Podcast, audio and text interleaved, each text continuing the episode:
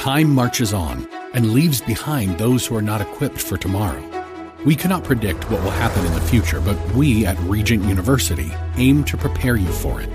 With world class professors in over 150 programs, the opportunities to find success in your field are many. So don't let tomorrow pass you by. The journey to your brightest future begins here. Visit regent.edu slash learn more.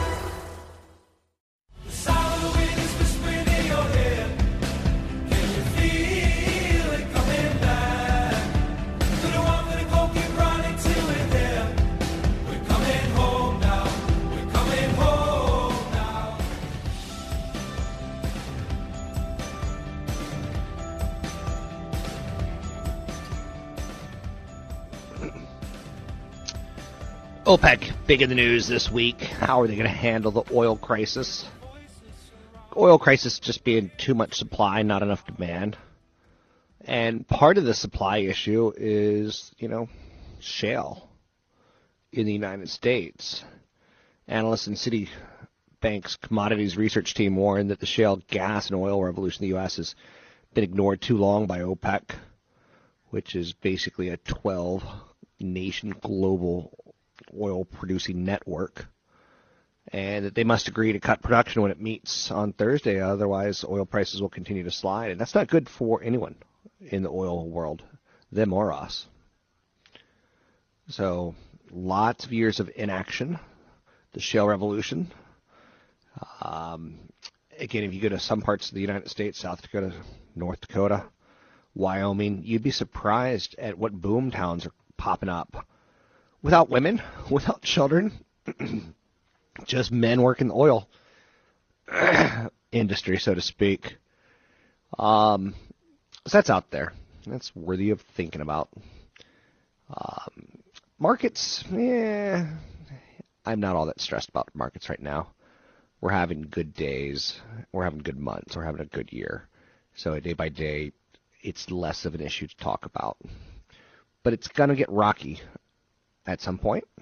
Just be ready for it and be comfortable with it. So let's bring in CFP, Chad Burton. Joining me now, Bay Area Loan very own Tony Mendez. You can hear him Thursday evenings on this radio station, on this show on a regular basis, but Thursday evenings from 6 to 7 when he does his real estate report for KDOW AM 1220. One of the areas that I, I saw that was interesting was household wealth up 10 trillion in the year 2013 which was a 14% increase from 2012. Household wealth is stocks and bonds. So we feel, I mean, that's a lot of wealth. You see that headline, and Americans are up 10 trillion in household wealth, the value of home, stocks, banks, accounts, when you minus out mortgages, credit cards, and debts. That's psychologically pretty powerful. It is. Yeah. So of that, 5.6 trillion came from the increase in stocks whereas just 2.3 trillion, half of what came from stocks went from home values. And that's I'm, I'm not knocking it. That's a good number. What's nice to note about that is just telling the story 10 trillion dollars that's future economy spending to me. And that's psychologically pretty powerful. If people's homes go up in value, what do they do? They spend they usually they feel better about their value of their house and they start spending money. They take equity lines out or they cash out some way or another or they start spending more money on their credit card to improve their property. That's the first thing that people usually do. And then they'll say things like you know what? It looks like we're going to make it to retirement so let's go on a vacation. Or let's make another and they go on vacation make a baby and that's mm-hmm. financially a very big decision. That's probably a bigger decision than buying a house now because yep. it's 200 it's about 300000 plus dollars from age 0 to 17 to raise a kid that's a house in most of America, right? So, families of four in the Bay Area, I don't get it. I don't get it. That's you're committing uh, to it. It's a it's a very interesting combination where you have a child, and then you go, you know what? We have a child now. We have to buy a house. Yeah. So buying a house and having a child, two of the largest decisions you'll ever make. You know, having a kid though is also a great financial decision because some of the things that you were doing before, going on vacations and getting no return, other than you see in the Louvre, you're now putting into a house or you're now putting into education, which does have return on investment. You're putting into better financial assets. But let's talk about household wealth $10 trillion. Let's say I'm feeling good. My home value, according to Zillow, is done great. I'm not assuming that's a real number, but let's just say it's close. Um, how do I go about getting a home equity line of credit? What's that look like? Well, there's a couple ways you can do it. Uh, the most common way is uh, online with some of the large banks. It Okay. seems to be the easiest way. Um, you may or may not get the best rate. There's several places you can go online, like bankrates.com, and look at some of the, the products that lenders are offering. Of course, it's all tied towards your equity and how much you're actually borrowing. The lo- surprisingly, the larger amount you borrow, the lower the rate. If you only borrow fifty thousand, you might get prime plus one, as opposed to two hundred thousand with prime plus zero. So it all depends on what your your scenario looks like. What documents do I need? It's going to be similar to the the, the whole loan transaction. You Okay. still have to prove that you you qualify. Tax- Um, do I submit taxes? Um, in most cases, you will. Yes. Okay. Two years of taxes? In most cases, you will. Yes. If I lived in Texas, would I have to submit Texas taxes? Texas, taxes. you know, usually you don't have to do state taxes, but federal. Okay. And that's nice to know because all my taxes are PDF. Do you see most people's taxes PDF or do people sometimes drop? I've seen so, most people, to be honest with you, send me one PDF of one year and a uh, fax copy of, of the next year. It's, Okay. it's always seems to be kind of, it, you know, it's funny what I've known. People switch tax tax accountants a lot, Yeah. a lot more than I thought they would have, more than they do with cars. It's interesting. My life was so easy tax wise until I turned 30. And every year since then, it's gotten more and more complicated as I've added more properties and more types of investments. Um, I highly recommend using Well, I mean, I switched because I, I, I soon, you know, when I, as soon as I moved out of my property and, and I owned multiple rentals, and I started using a different type of accountant. And it, I also went from self-employed to W two. So there's different reasons why. He's the best in real estate.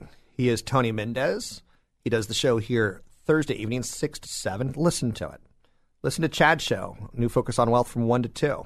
I think those these three types of shows, mine and theirs, really give you an end-to-end you know, pie, so to speak, of everything that you need to know on financial issues, whether it's financial planning, whether it's accumulating wealth, whether it's how to manage your 401k, or how to manage your mortgage and treat it as the business decision that it is.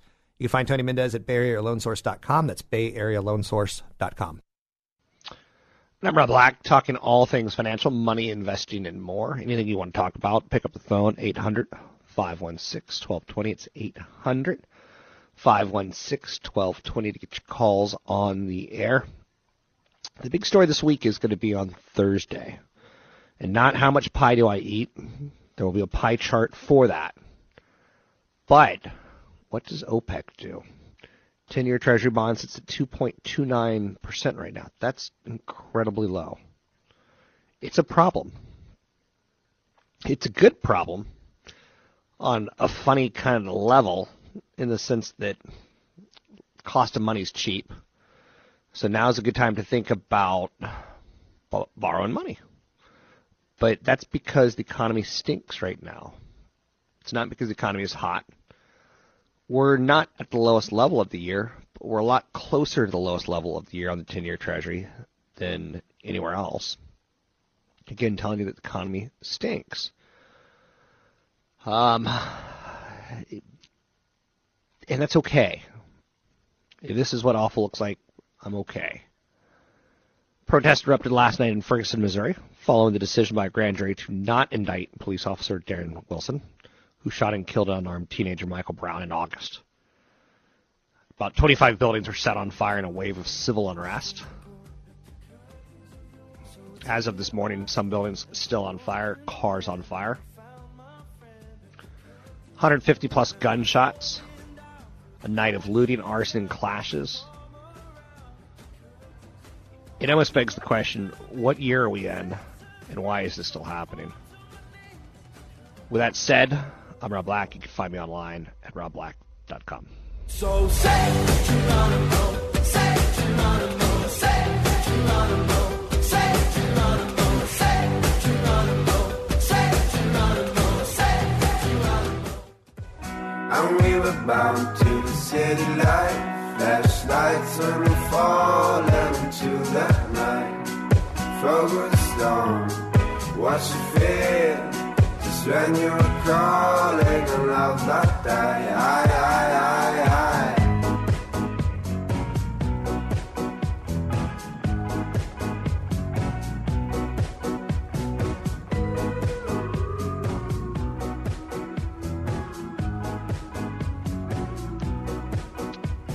Check out the movie Whiplash if you haven't had a chance to catch it yet. Maybe over the holidays. I think you'll appreciate it. Twitter is moving in big time with ABC's marketing campaign for Thursday's lineup. With that being said, you're starting to see characters tweet during shows, and oddly enough, then the show itself is asking to tweet about it. So ABC has gone as far as to even brand their uh, lineup with hashtags and such. It's a weird world we're living in. Uh, it doesn't feel like it's catching on. Let's bring in Patrick O'Hare, Chief Market Analyst with Briefing.com. Mr. O'Hare, do you have a hashtag tied to your name yet? I do not, Rob. I feel like a dinosaur, but I have not gone uh, to the Twitter sphere just yet. Twitter is one of those companies that came public that a lot of people are trying to figure out. Um, did you hear recently that their CFO accidentally sent out a tweet? Accidentally sent out a tweet about buying a company? Like, it's a weird world you and I are living in because public disclosures are kind of important. Well, that's right. I, I saw the headline about it. I didn't read the story, but um, but I think it just goes to show that you know you're you're kind of at the at the mercy of uh, you know that that public domain. I mean, even though you you can delete these tweets um, when it's out there, it's out there. You know, there's kind of really no officially taking it back, um, and it can be you know you can get yourself into trouble uh, communicating things that you. Um, probably shouldn't have in such a, uh, a public uh, forum or by way of a forum that can go pretty public in a hurry. How are you feeling about the holiday shortened weekend or the holiday shortened week as far as uh, the markets go? Well, you know, it's it's you know one of those weeks that can uh, create some some funny money type of, of moves. I mean, you get uh, trading volume that tapers off as the week progresses, and you know, with Friday being a half day, it's it's typically a, just a ridiculously light day of trading as far as the volume is concerned. Um, and uh, you know, I tend not to put a lot of uh, stock, uh, no pun intended, but I don't put a lot of stock in the moves you see in a in a week like this. Um, but you'll probably see some active participation in in those retailers, and certainly in the energy sector. Um, you know, you have the OPEC meeting on Thursday, and that's uh, certain to uh, induce some volatility within the energy complex, and by extension, the energy stocks following whatever decision OPEC uh, makes. With that being said, what's your feeling on oil? There's two camps. Lower oil is going to help U.S. retailers, and uh, but there's the sign that it's bad for the world, but it's good for the small person in the United States. It's it's kind of a damnation game.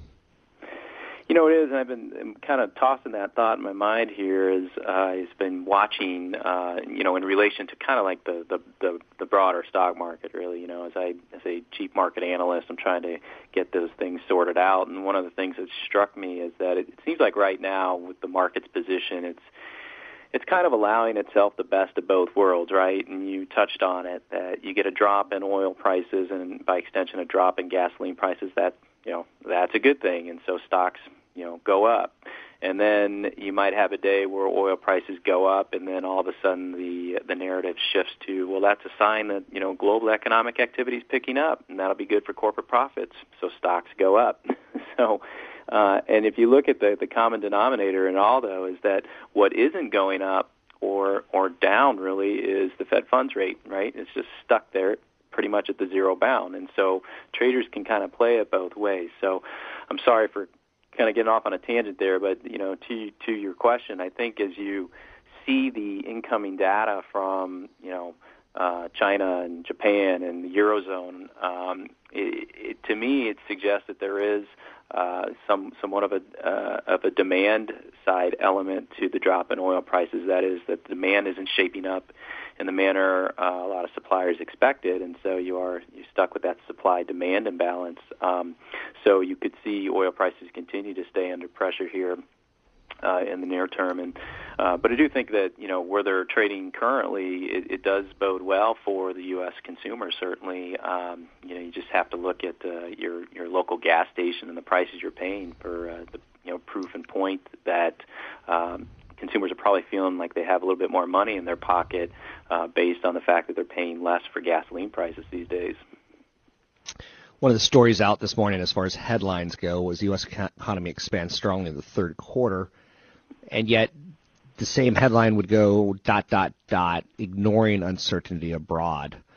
How do you feel about the GDP of the United States tied towards stick tied towards uncertainty abroad?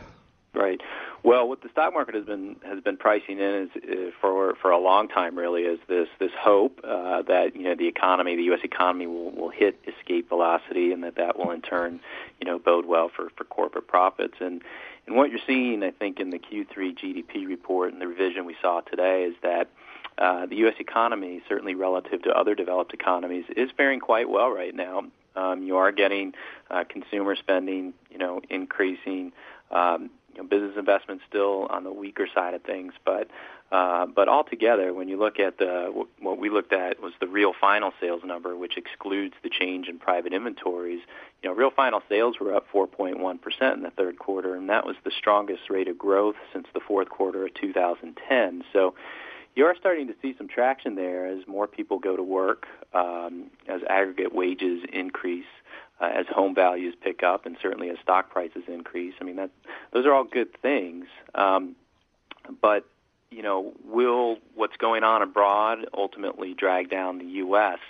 Um, you know, talk to our economist Jeff Rosen about this, and, and really, you know, when you look at the trade dynamic there, it should not have as much of a, a deleterious impact as you might think based on some of these headlines you're seeing um, with respect to what's going on in Europe and China. Really, you know, when it comes to trade issues uh, with the U.S., the economies you really want to watch are Mexico and Canada. You know, those are the, the largest trading partners for us, and so um, so it's going to create some noise there. Uh, but uh, as far as the stock market is concerned, as you see these global economies suffering, and the mere idea that it could drag down the U.S. economy, it's going to embolden, I think, stock market participants to believe that uh, the Fed will continue to be reluctant to raise interest rates until it has a real good sense that um, there isn't going to be a, a carryover effect here. Um, and that could, you know, be one of those ongoing support factors here as we digest some some mixed economic data.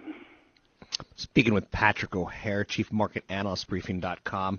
Anything else that you want to highlight as far as things you're working on, things that you're seeing? You didn't shock me with your statements about Mexico and Canada, but I'll certainly listen to them again. So anything that you can shock me with in a good way. Um, you know, as you mentioned earlier, you know, Thanksgiving week kind of can be a silly kind of week, and uh, one thing I'll be watching. Uh, interesting, you know, anxiously is, is the reports on Fridays that relates to Black Friday sales.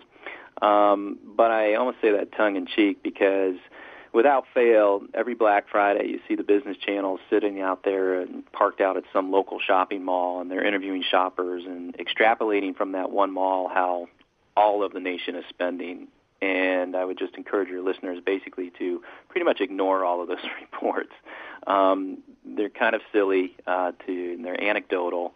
Um, the National Retail Federation's forecasting a 4.1% increase in sales for November and December. That's that's pretty decent growth. I think what you keep in mind is that online shopping has also increased in popularity, so you can't necessarily look at what's going on at your local mall uh, and what's being reported at that local mall on a business channel and say that that's kind of going to be, you know, really how the holiday shopping season is going to shape up. I mean, the ingredients are in place there for a good season. Uh, when you think that gas prices have come down, more people are working, stock prices are higher, so. Um, I think that we just kind of need to divorce ourselves from some of the early Black Friday hysteria over sales activity and just let the dust settle. And I think in the end, you're going to see a pretty good uh, holiday selling season. I don't know if you have any commentary on this, but one of the things I'm working on today for my television appearance is the retailers and how even sometimes when they win on Black Friday, they kind of lose because there's so much massive discounting going on at this time of the season that it kind of takes away from the margins that they need to have to succeed on Wall Street. Um, are we stuck in that Amazon.com world of we expect everything at a discount because we'll find it if you don't give it to us? I think you're you're right on with that, Rob. I mean, that's uh, you know we we tend to emphasize all of the promotional activity during the holiday selling period, and you certainly will see some tremendous deals. But uh, there's pricing transparency throughout the year, and there's certainly uh, you know that search for low prices that goes on from January 1 to December 31, and you're able to kind of force that issue by way of the internet and the pricing transparency it offers, uh, by way of companies like Amazon.com, which are intent on being the low price leader, uh, even though they might not make any money. Um, but that is certainly a, a long-standing issue here that's going to continue to hang over the retailers uh, as they struggle to really gain some um, some price traction because at the end of the day, there's always going to be a competitor there, it seems, that's going to be willing to undercut that price in the interest of uh, grabbing market share. Maybe at a later date, Mr. O'Hara, we'll talk about is Amazon kind of a reflection of the stock market? You know, you don't necessarily need to make money; you just have to have the faith that one day you will. But we'll save that for another day. All it's right, Mr. Rob, thanks. Patrick O'Hare. Happy holidays. Thank you for joining us all year long. I'm very, very thankful for it. He's the chief market analyst with Briefing.com. With Briefing.com, you can find an independent live market analysis of U.S. and international equity markets, get a feel on the economy, get a feel on the markets, get a feel on trends, small caps, mid caps, large caps, international, technicals. They cover all their bases. I'm Rob Black.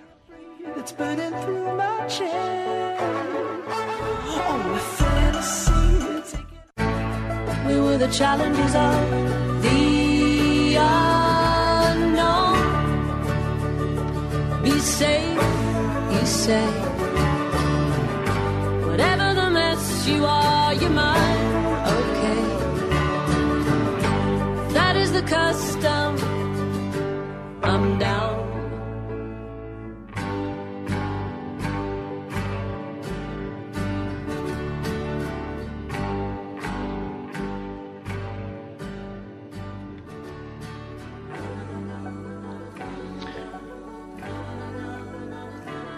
I'm Rob Black, talking all things financial, money, investing, and more. Thanks for listening to the show. Nike's about to get even bigger thanks to the habits of some of their millennial shoppers. Athletic apparel and footwear is set to outperform the industry for the next five years.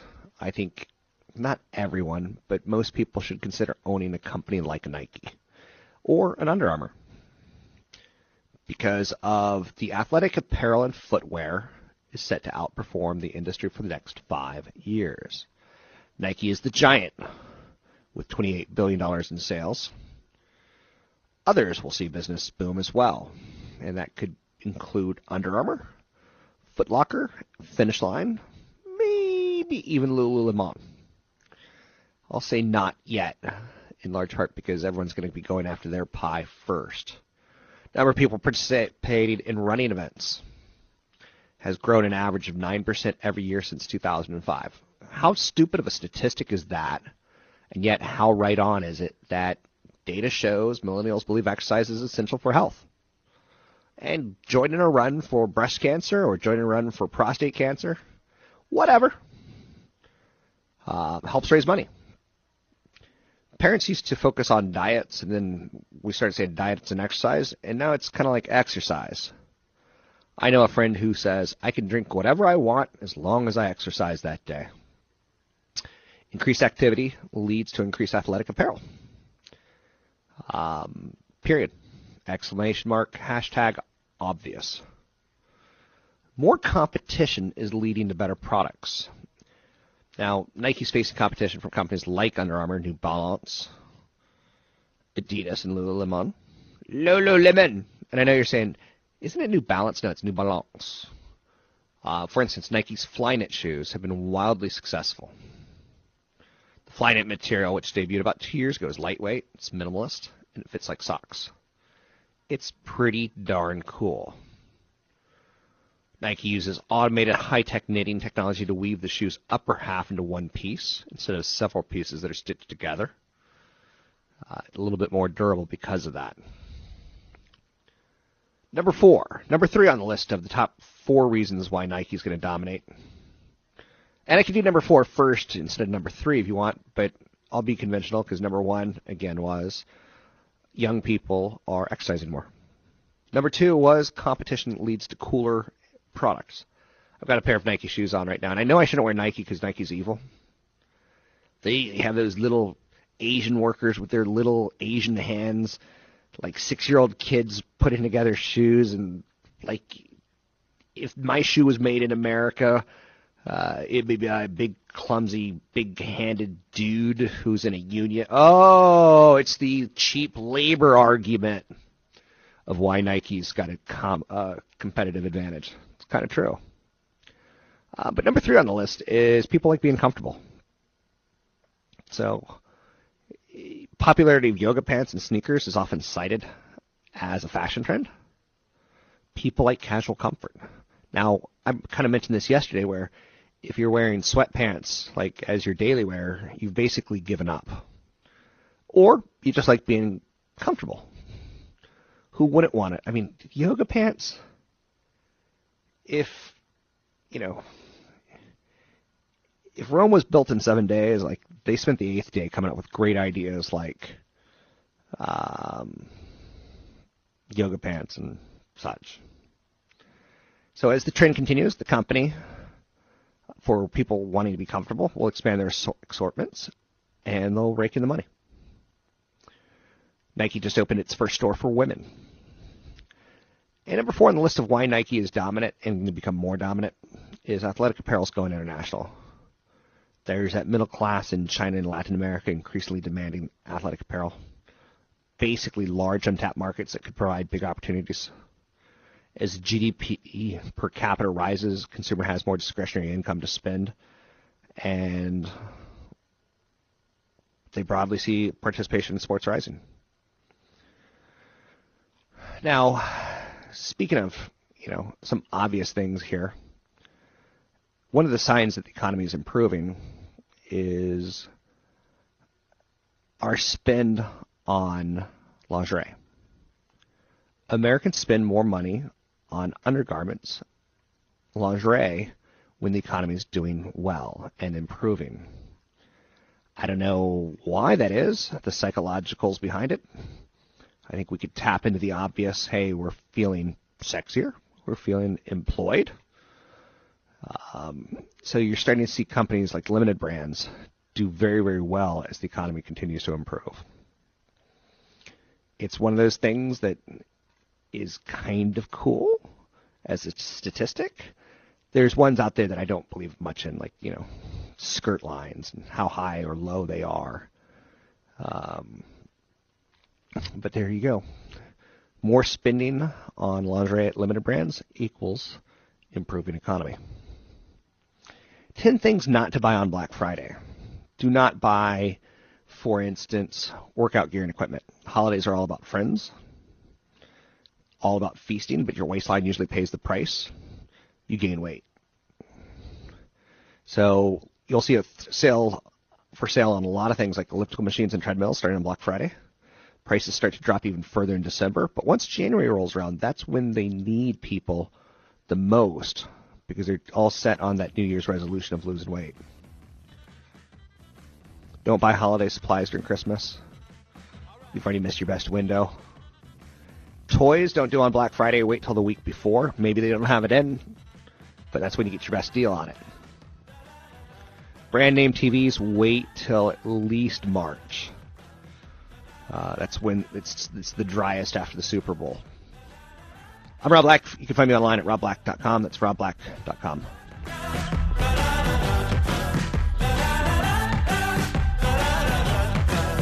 The views and opinions expressed by Rob Black and his guests are not necessarily those of the Wall Street Business Network, this station, its management, owners, or advertisers, and should not be construed as legal, tax, or investment advice. Always consult with the appropriate advisor before making any investment or financial planning decision.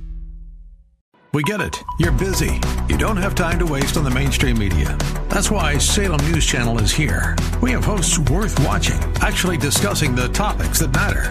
Andrew Wilkow, Dinesh D'Souza, Brandon Tatum, and more. Open debate and free speech you won't find anywhere else. We're not like the other guys. We're Salem News Channel. Watch anytime on any screen for free 24 7 at snc.tv and on Local Now, Channel 525.